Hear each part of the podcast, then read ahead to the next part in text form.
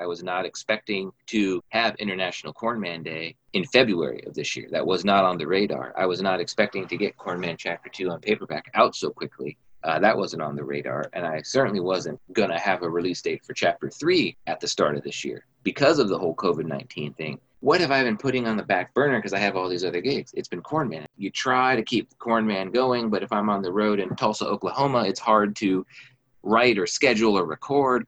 But because of everything that transpired, I was really able to focus and just get that done. And it really illuminated even more this is what I want to do.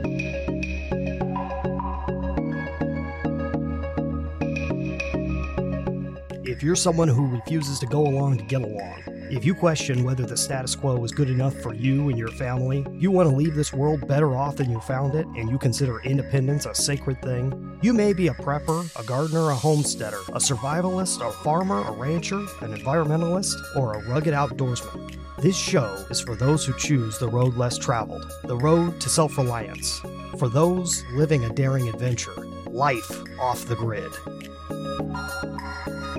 Charles Wiley has been writing music and playing drums for 25 years. He currently lives in Los Angeles and plays with various bands and artists, including rock band Dark Horse Rising, Riot, award winning singer songwriter Chris Angelus, and Americana band Circa 62. In addition to playing drums, he also writes music for television. His music has been played on Oprah, Dateline NBC, Late Night with Seth Meyers, The Dr. Oz Show, The Young and the Restless, and more. Charles created the Corn Man Project to bring awareness to how much corn is in everything we eat. Corn Man is an ongoing action adventure children's book series and progressive rock concept album. Charles was inspired to call attention to the issue using music and humor. Corn Man hopes to be the conversation starter in tackling the complex issues surrounding the food industry, the environmental impacts of it, and the unsustainable nature of how we eat and grow food. Charles Wiley, welcome back. Thank you so much, Brian. A pleasure to be back. I'm really excited. For those of you who are listening, you may remember Charles from an earlier episode, and we'll link to that in the description, where we first met him, met the Corn Man Project, and what that's all about. And now we're kind of getting back together and being updated on what's happening in his world. His upcoming book, which is Corn Man Chapter 2. So that should be out in paperback next week at the time of when we're recording this. By the time you hear it, it may already be out. That's the hope. Yeah. So let's go right into it. We were talking a little bit before, and you had mentioned International Corn Man Day, which we just celebrated. So why don't you tell us a little bit about what that is? Well, that was yesterday, and I had this idea how can I bring more awareness to what the Corn Man Project is about and what it's doing at one time. And I thought, well, let's have a day, a Corn Man Day. And I like the way Corn Man Day sounds, but for some reason, International Corn Man Day just had a more grand name.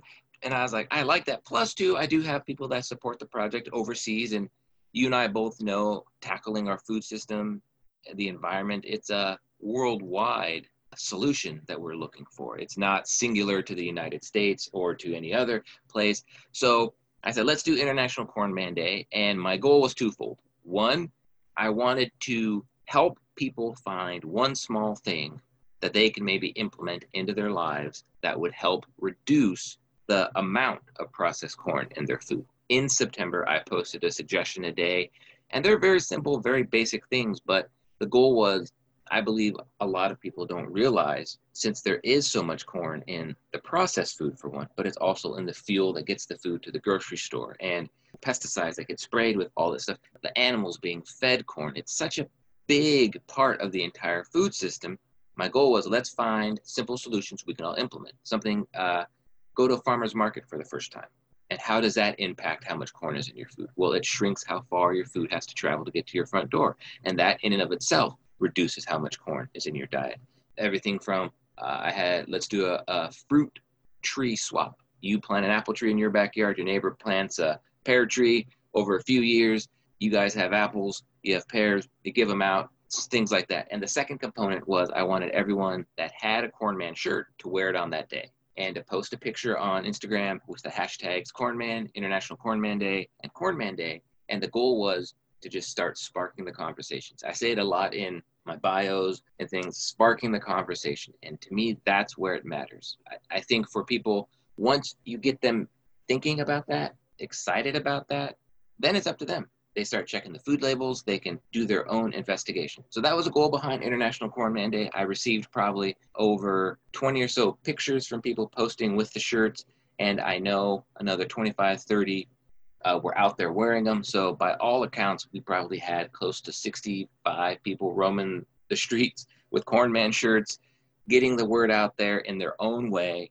And that was the goal behind the project. And my goal is every September 17th, it'll be International Corn Man Day. And the goal will be let's spark those conversations, let's wear the shirts, and let's reduce our impact of using so much processed corn in our food. September 17th. Okay, something to keep in mind. And that's really a cool concept because, I mean, I'm not sure how many of you guys know out there, there are a million different days every day of the week you can go and find on a calendar that it's ice cream day or that it's it's butterscotch day or that it, i mean just anything yes. you can think of there is a day and it's a great idea to be able to take your passion whether it be a business or a cause or a project and being able to make a day out of it and just putting some just a little bit more emphasis one day a year for what you're doing. That's fabulous. And i love the idea of having a specific action item that a person could do. It's, you don't see that very often but if you think about it when it comes to holidays there's a lot of action items that are, are automatically tied to it. So on st patrick's day you're wearing green you know right and so right. on and so forth. So that's really cool. Thank you. Uh, mind if I ask, how did you come up with that? Was it a specific inspiration or did it just pop in or what, what were you thinking? it just popped into my head. I will say I was reading uh, Brendon Burchard's book, Highly Effective Habits, I believe it is. Okay, yeah. There was a chapter about controlling your own energy, and it's something I struggle with in the past uh, and continue to with a project. And maybe you can relate, Brian, but when you're knee deep in something and it's hard to see the finish line, it's easy to beat yourself up. It's easy to be like, I'm kind of I'm over it, but you can't be over it because you're not finished yet. And this chapter was really talking about generating energy. And you generate your own energy and i was like i need to be better at that. How can i be better at that? That for some reason i believe dovetailed into what can i do to generate more momentum more energy for corn man? I am releasing chapter two on paperback. That's a big deal. But at the same time how can i bring all of these scattered pieces together? How can i bring someone wearing a corn man shirt uh, one day in houston and someone wearing a corn man shirt another how can i make a, a collective like this is an important issue. This is something we can all do. And it just popped in my head. Let's make a day of it. And initially, I was like, let's throw a festival. Let's let's throw a party because music is a big part of what Cornman is doing, and that is still the goal. But with everything in the world the way it is now, that wasn't really an option. Plus, let's be honest, that's expensive. And you're kind of excluding people from the start because if I put this festival on in Los Angeles, well, I have people that wear the shirts in Seattle or Ohio. I really thought, let me take the best part of social media, the bringing things together, and let's put on a, a, a, festival a day. You can share from wherever you are. And I wanted to pick three hashtags that everyone can use. And as luck would have it, the hashtags International Corn Man Day and Corn Man Day, there wasn't anything. The hashtag Corn Man, there are a lot of people that use that for various things, mostly vendors selling corn. But I wanted to kind of flood that stream so if you go on Instagram and you search the hashtags International Corn Man it's going to be all pictures from people posting their photos of trying to get involved. And that's kind of the inspiration came from the book. And I wanted to generate more energy and I wanted to have a cohesive place that we could all go to and celebrate this and take action simultaneously. It's a really great idea. I found that one of the things that really assists in managing your own energy when it comes to creative projects like this is having a good team. And you've got a team put together that you put together to put to do chapter one. That's being your yourself, your wife Deirdre, who's helped out with the story writing, and then uh, for illustrations you have Andy Westoff. They're all back for chapter two. Tell us yes. a little bit about how you all work together. Well, you're absolutely right. Having a team a good team is, is crucial. And I'm lucky that my wife, who is an amazing writer, she hopped on board to help with the writing of, of chapter one. And since the story was getting deeper and more involved, it only made sense to have her kind of take the reins with, with chapter two as well. She wrote a big part of that. Her and I would come together outline, storyboard the ideas, and then she would write a draft. We'd look at that, see how that goes. But a lot of that was her doing on her own.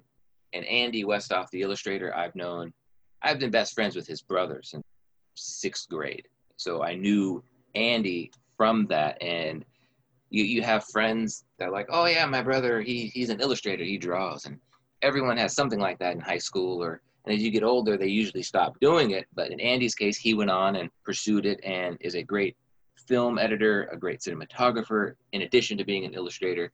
So i just asked him for chapter one hey first of all can you just draw my head on a stalk of corn? Let's take it from there see what that looks like. And when i saw how well he did that and the response to that it made sense for him to do the illustrations for chapter one. And then i brought him back for chapter two. My goal is to bring him back for chapter three. And uh, my wife Deirdre and I already have the story outlined for chapter three. So it, it was really important though to get chapter two, the paperback version, out to the world because to me that's like the final thing, the final stamp, the final period on chapter two is complete. Let's move on to chapter three. I didn't want to release another incomplete part of the series. Going out and writing a book, which is funny because you didn't come at this directly as an author. You came at it as a musician, and the music and the storyline behind the music led to the book. Is that right? Yes, absolutely. I've never been an author or a writer directly myself either. And so when I just recently came out with my first book, and it's quite a learning experience for sure, especially after the first one. Yes. But going through it all, I, well, thank you. Going through it all, I can see that coming out with a second one would be a lot easier. Did you see that in your situation where you guys, after you had already gone through the process of doing the first one, did the second one, was it more plug and play? Yes and no. Definitely more plug and play from you knew the roadmap of where you're going. You knew what the end looked like. No, from the standpoint of now you have history attached to it. Now we have to make sure we're introducing a character or making a point that is in line with the same point we made in chapter one, making sure the cohesiveness was the same. And that was the bigger challenge. And that'll be the bigger challenge with chapter three because now we have two chapters, more characters. I want to make sure that Bonzo the dog still looks the same as he did in chapter one, as he does in chapter three. So, from one perspective, you're absolutely right. It is a little more plug and play. And the counter that be, but since you have the history of your first book, are we not repeating ourselves? Are we saying something new? Are we making sure we're in line with our message? So, little of both. Okay, let's take a break from that conversation. I wanted to bring up a question for you. During these crazy times, do you feel like your business is indestructible? Most people don't. And if not, the real question is why? And what can you do to make it as indestructible as possible? Well, that's the basis of my new book, Nine Ways to Amazon Proof Your Business. Let me talk about what we discuss in the first chapter determine focus. So, one of the main ways that you can Amazon proof your business is by determining the focus of your business. And the real problem isn't that you're not doing enough. The real problem is, is that you may be doing too many things in too many places. So, one of the things I suggest is decide whether your focus is going to be acquisition, ascension, or monetization. And I go into the details of what that means in this chapter. it's really the only three ways that you can grow your business.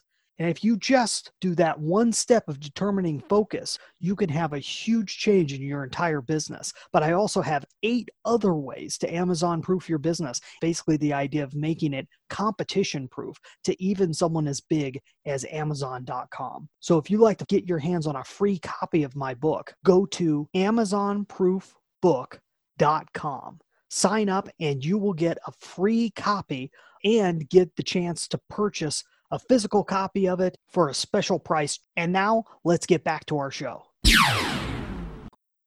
As a follow up to that, did you hit any unexpected snags the second time around? Going through chapter two, both in the actual writing and the putting together and the publishing? Yes. From the writing standpoint, I am a big believer in working with people and having people on your team that I want them on my team because I trust their input and their creativity and what they bring to the table. I'm not a fan of being micromanaged, and I don't want to do that. So with chapter two, chapter one is fairly short. It's only 17 pages or so. Chapter two is close to 40 pages. The story gets a little deeper. But when Deirdre and I outlined it, I kind of said, all right, just go and come back with what you have. But there were a few things that she wanted the story to, to do that I wasn't totally sure on. So we butted heads a little bit on that. And I had to step back sometimes and be like, well, wait, am I not a fan of this idea because I'm truly not a fan of it? Or am I not a fan of it because it just wasn't what I was thinking? Let me really think about this. And does that make more sense for the story? So that took some checking on my part to be like, well, where is the I don't like this coming from? And we worked through that. The second part with the publishing, we hit some snags. It's taking a little longer to publish. The first one, really, we just published through Amazon, and it was you upload the book, they say they review it, and in my, I, like I thought they were being polite when they'd say we have our review team looking at it. I didn't really think there was a review team. I mean, for chapter one, it was like we you hit publish, and two hours later it's published. But for chapter two, there's a real review team, and we've gotten you know, can you fix this? This margin doesn't look right here, and like okay, so we weren't expecting that snag, but I should have thought ahead too with the whole COVID nineteen thing. All things are are behind. I was working with a band where they wanted to release a record, and the distribution company was like, "Well, expect eight weeks longer." to get it out than before. So that's a part of it too. But yeah, a couple hiccups, but you know, as you said, it's how you learn, it's how you grow, and that's the beauty of it. And good thing to bring up because I, would like to hear more about how has the situations of 2020. We're recording this in September of 2020. How have these situations affected you in your life and your work? Has it had a huge impact, or have you been able to kind of work around it all? it has had a enormous impact on the drumming side of my work because a lot of that was gig show tour based from usually april to october in the last five years i was on the road with various bands doing that sort of thing so when everything shut down in march all gigs were canceled for the next few months and now we're in this weird place where it's still some things are open some things aren't it has gone away, but it hasn't gone away. Like we're just in this weird flux. And I always kid with my friends. I'm like, I remember March and April. I don't remember what happened in May or June, and somehow we got to September. So I don't know. It really affected the musical gig aspect in a big way. But as you mentioned earlier, I do write music for TV, so I was able to focus on that. But it also accelerated the whole Cornman project. I was not expecting to have International Cornman Day in February of this year. That was not on the radar. I was not expecting to get Cornman Chapter 2 on paperback out so quickly. Uh, that wasn't on the radar. And I certainly wasn't going to have a release date for Chapter 3 at the start of this year. So, because of the whole COVID 19 thing, what have I been putting on the back burner because I have all these other gigs? It's been Cornman. You try to keep Cornman going, but if I'm on the road in Tulsa, Oklahoma, it's hard to write or schedule or record. But because of everything that transpired, I was really able to focus and just get that done. And it really illuminated even more this is what I want to do. This is my passion. No matter what happens with music gigs, I'll still play with other bands and stuff, but I want to be playing my own music as much as possible. I want to be writing these stories as much as possible. I want to be doing Cornman shows as much as possible. And I don't think that was a reality in my head February of this year. Fabulous. Great that you have the flexibility to be able to shift as a situation comes about. So many people out there are tied to just one thing or one right. source of income or anything else, and when they, and they found themselves paralyzed over this scenario. Whatever your thoughts are in terms of what actually happened, it affected everybody in some form. So it's kudos to you for being able to to keep your head above water.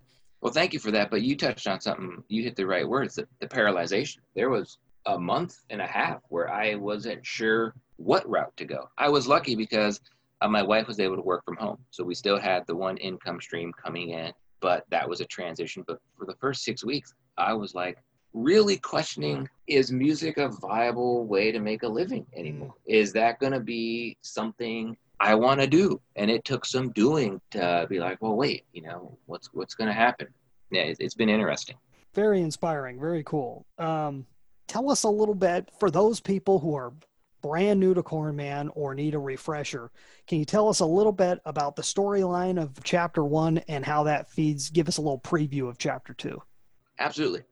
I got super interested in the food industry back in 2015. I was on tour, I was reading some books on the food industry, and corn just kept popping up everywhere I was reading, and how this one crop had infiltrated our entire food stream. It became the replacement to sugar. It's just a cheap filler in a lot of things. And I've said this before it's nothing against the actual crop of corn as a vegetable. I, I love it. I think it's really good. And I feel for the farmers that have to grow it in these tough situations. But for some reason, the corn inundating the food system, the livestock feed, all of that really did something to my brain. And I wanted to bring more awareness to the issue because there's more and more research showing that things like type 2 diabetes and childhood obesity is directly linked to these foods that are filled with processed corn. And it's actually becoming a pretty big health problem. It's getting harder and harder to get that stuff out of the food system. So I think it's our job to just stop eating those things. So I decided let's try to get more awareness to this issue. I created the Corn Man Project as a three song progressive rock EP. Had my buddy Andy Westoff illustrate my head on a stalk of corn. Then I got the idea let's write a children's book to hopefully bring some awareness to this issue. So the children's book follows Bonzo the dog and Beaker the cat and their human owner, who looks a lot like me, has a bad dream, you can say, and kind of goes off the deep end and he gets lost, for lack of a better word. But his bad dream, nightmare, stems around corn, and he figures out that corn is just in everything he's eating, and he kind of loses his mind. But he goes missing. So that's where chapter one ends. Chapter two picks up Bonzo the dog and Beaker the cat. His pets have to go find him and essentially rescue him. For chapter two, he stumbled his way into Corn Inc. headquarters. Now, he doesn't know why he is there. He doesn't know what's going on there, but that's where chapter two picks up. And now his dog and cat have to rescue him, but they run into some obstacles. They're going to need some help. We find that Corn Inc. does a lot more than just the title uh, implies with corn. So we go down this entire rabbit hole. The journey continues, and that's where chapter two picks up. Have you thought about how or what age group your book hits at the best? I've thought about that a lot. I really have. I think we've found the best age group is the 10 to 14 age range really seem to grasp the message of what we're saying. I read it at um, the Mother Earth News Fair where we first met last year, mm-hmm. and that was a younger demographic, and they resonated with the illustrations because they're goofy and they're funny, but I don't think the seriousness of the nature of the story took hold, but that's okay. I think a lot of books that are targeted towards children do have an adult message to them as well. And also, kids are really smart. Kids understand a lot more than I think we realize. And I teach uh, drum lessons as well. And I'm always amazed at how smart these kids are at 10, 12 years old. And I think to myself, I was kicking a can down the street, and these kids are, you know, playing complex drum grooves, figuring out how to navigate a smartphone. And I'm just like, wow, okay, like it, it's crazy. So I do think the 10 to 14 year age group is probably ideal for for the Corn Man book.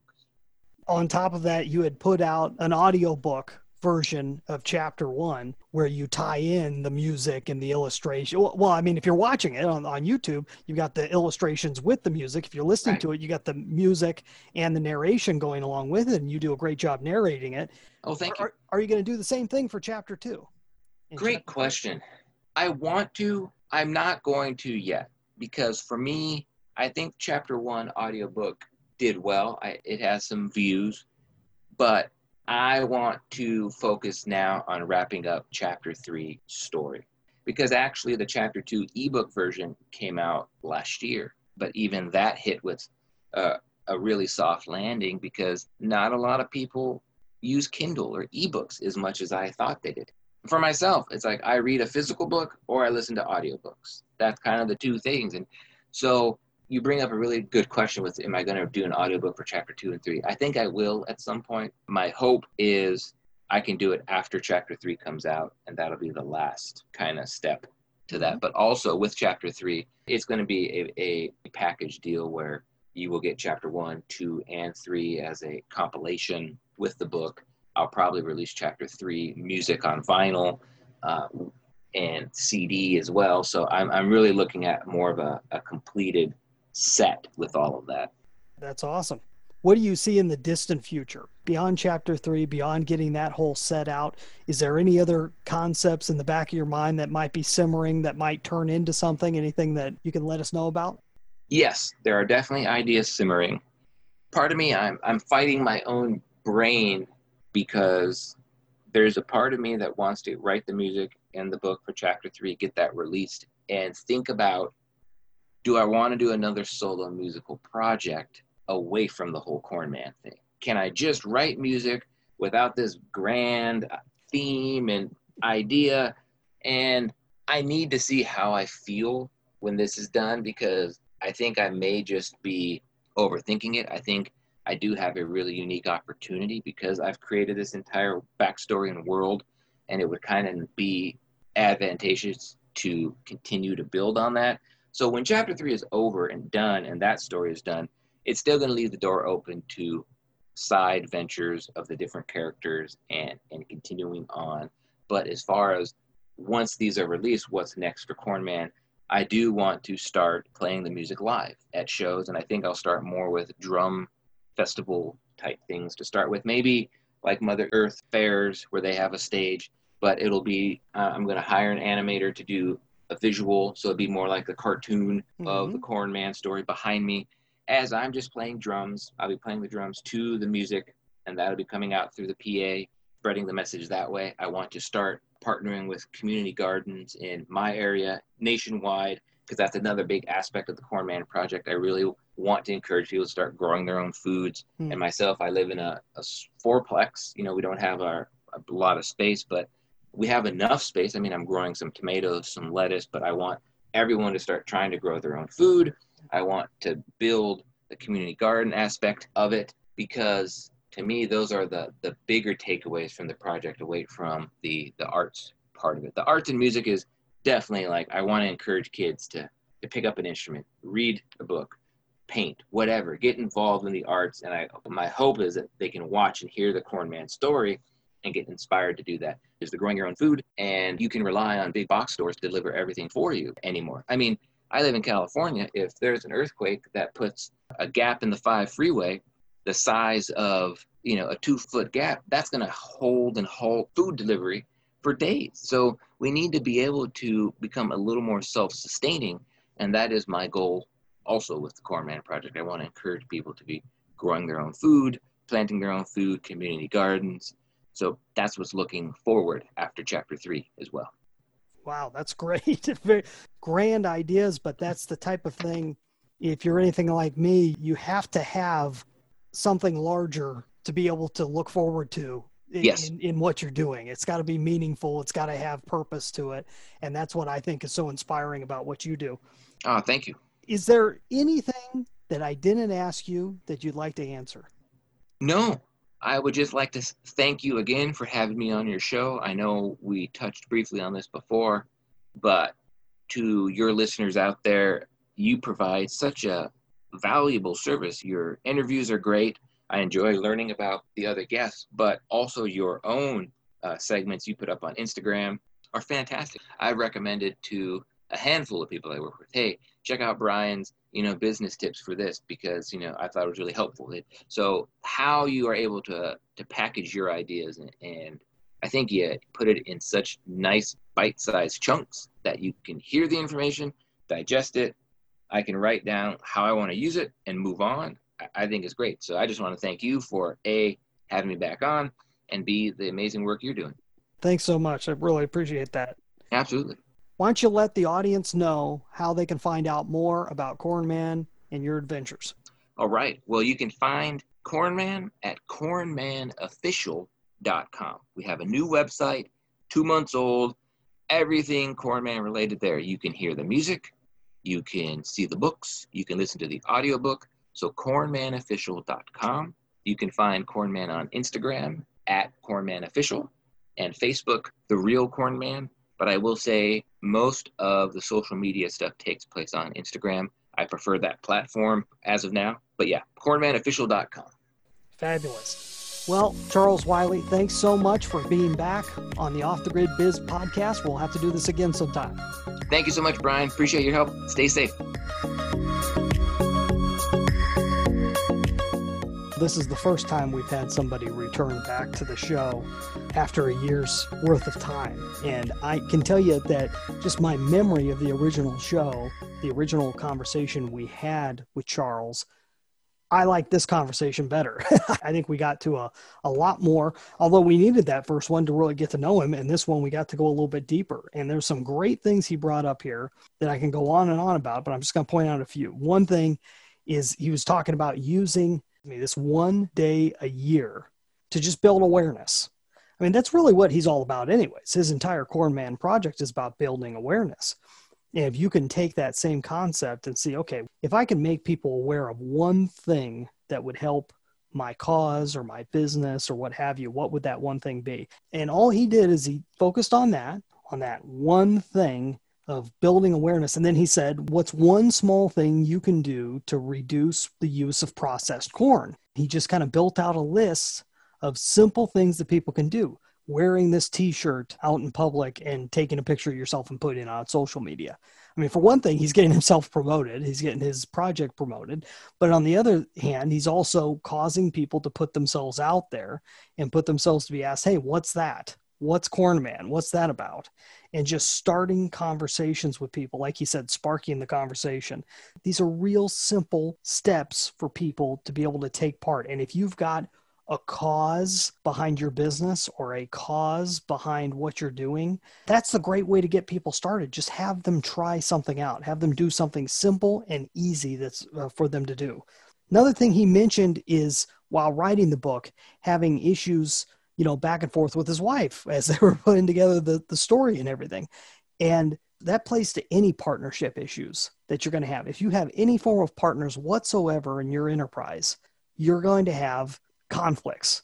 And you got to come back to that same place and really ask yourself, which is, I, I think, pretty much the question he's asking himself is, is this an ego thing? Is this about me? Or there's a reason why I think this way? That's an important step to get to in your life and something that can help you out. If you can see that coming or when that finally shows up, if you can remember just to pull back and take a walk and step away from it and just ask yourself, what is this really about? What's this fight really about? And so forth. Overall, the thing that I really appreciate about Charles is his willingness to grow and learn. He's not kept in a box. He's willing to take things wherever they're going to go, but at the same time he's willing to learn. He realizes he doesn't know everything about this process. He doesn't know everything that he's going to do or how he's going to do it.